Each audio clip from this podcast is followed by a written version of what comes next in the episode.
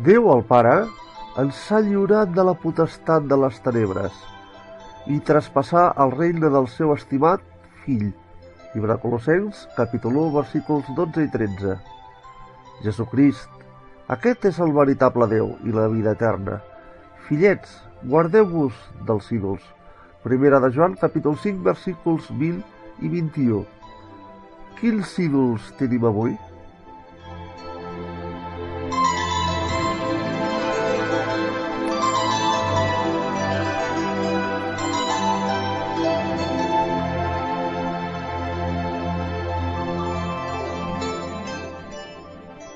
Un ídol és encara, en els nostres dies, i en nombrosos llocs, una estàtua o un objecte assimilat a una divinitat que l'home té por.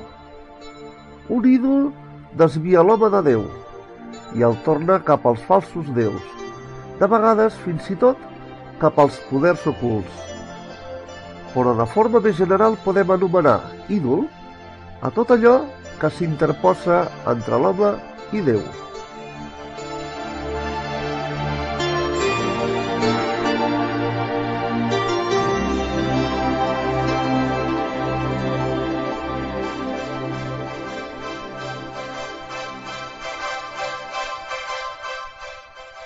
Els ídols moderns potser no siguin de fusta, de plata o de pedra, però són igual de reals. Pensem en el lloc que ocupen els diners, el poder o el plaer a les nostres societats. Pensem també en les persones a les que molta gent diu ídols, que són esportistes, cantants, actors, que serveixen de referència i de model a moltes persones.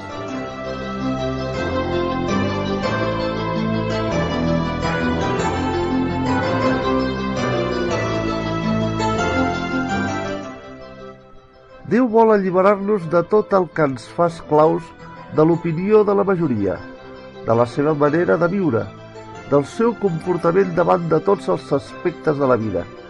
Si anem a Jesús, ell ens alliberarà. Si vosaltres esteu en la meva paraula, diu Jesús, realment sereu deixebles meus i coneixereu la veritat, i la veritat us farà lliures. Capítol 8 de Joan, versículs 31 i 32.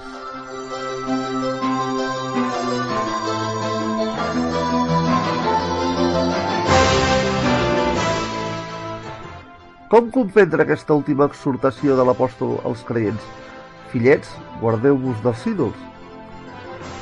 Un cristià l'explicava així: fills meus, guardin de tot allò que pot prendre el lloc de Déu en els seus cors. Fins i tot un ésser estimat pot tornar-se un ídol i allunyar-nos de Déu. Servir a un ídol és estar en un món il·lusori, però servir a Déu vol dir estar a la realitat i a la veritat.